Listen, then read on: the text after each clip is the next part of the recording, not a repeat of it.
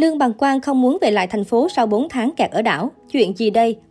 Khi lệnh giãn cách xã hội bất ngờ được đề ra, nhiều sao Việt mắc kẹt tại các tỉnh vì thời điểm ấy họ đang đi công việc hoặc nghỉ dưỡng ít ngày.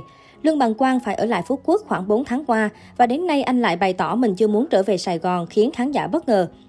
Trên trang cá nhân, chủ nhân hit anh tin mình đã cho nhau một kỷ niệm bày tỏ. Sáng sáng sắp được về lại không muốn về, tôi yêu Phú Quốc rồi, giờ sao ta?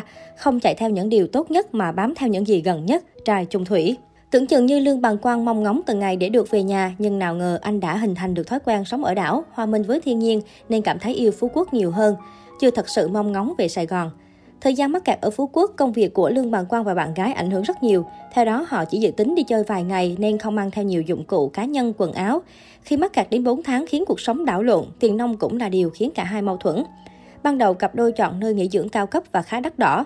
Tuy nhiên về sau họ phải di chuyển chỗ ở nhiều lần, chọn nơi 5 triệu một tháng và tự chủ động làm mọi việc từ nấu ăn, lau dọn vệ sinh, kim luôn cả bảo vệ.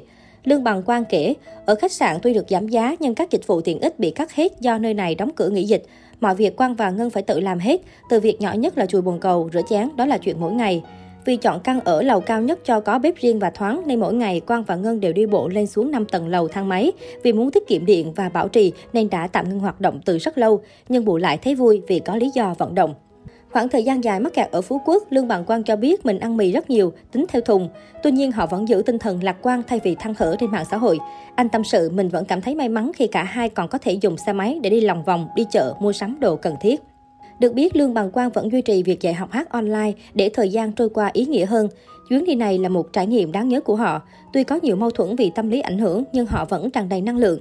Nam nhạc sĩ cảm thấy may mắn vì thời gian giãn cách xã hội, mình vẫn được thư giãn ở biển, duy trì việc tập thể thao và vận động cơ thể qua các công việc tay chân.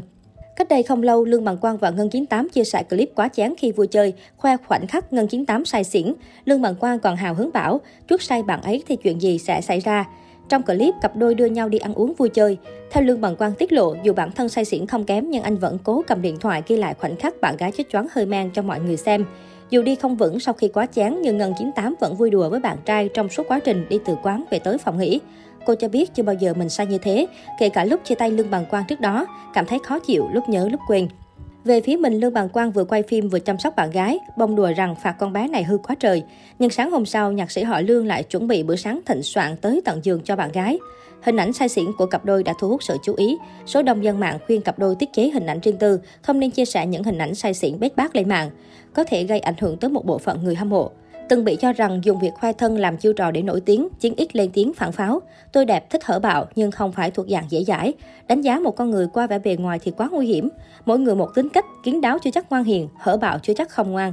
Cuộc sống của mỗi người không thể làm hài lòng được mọi thứ.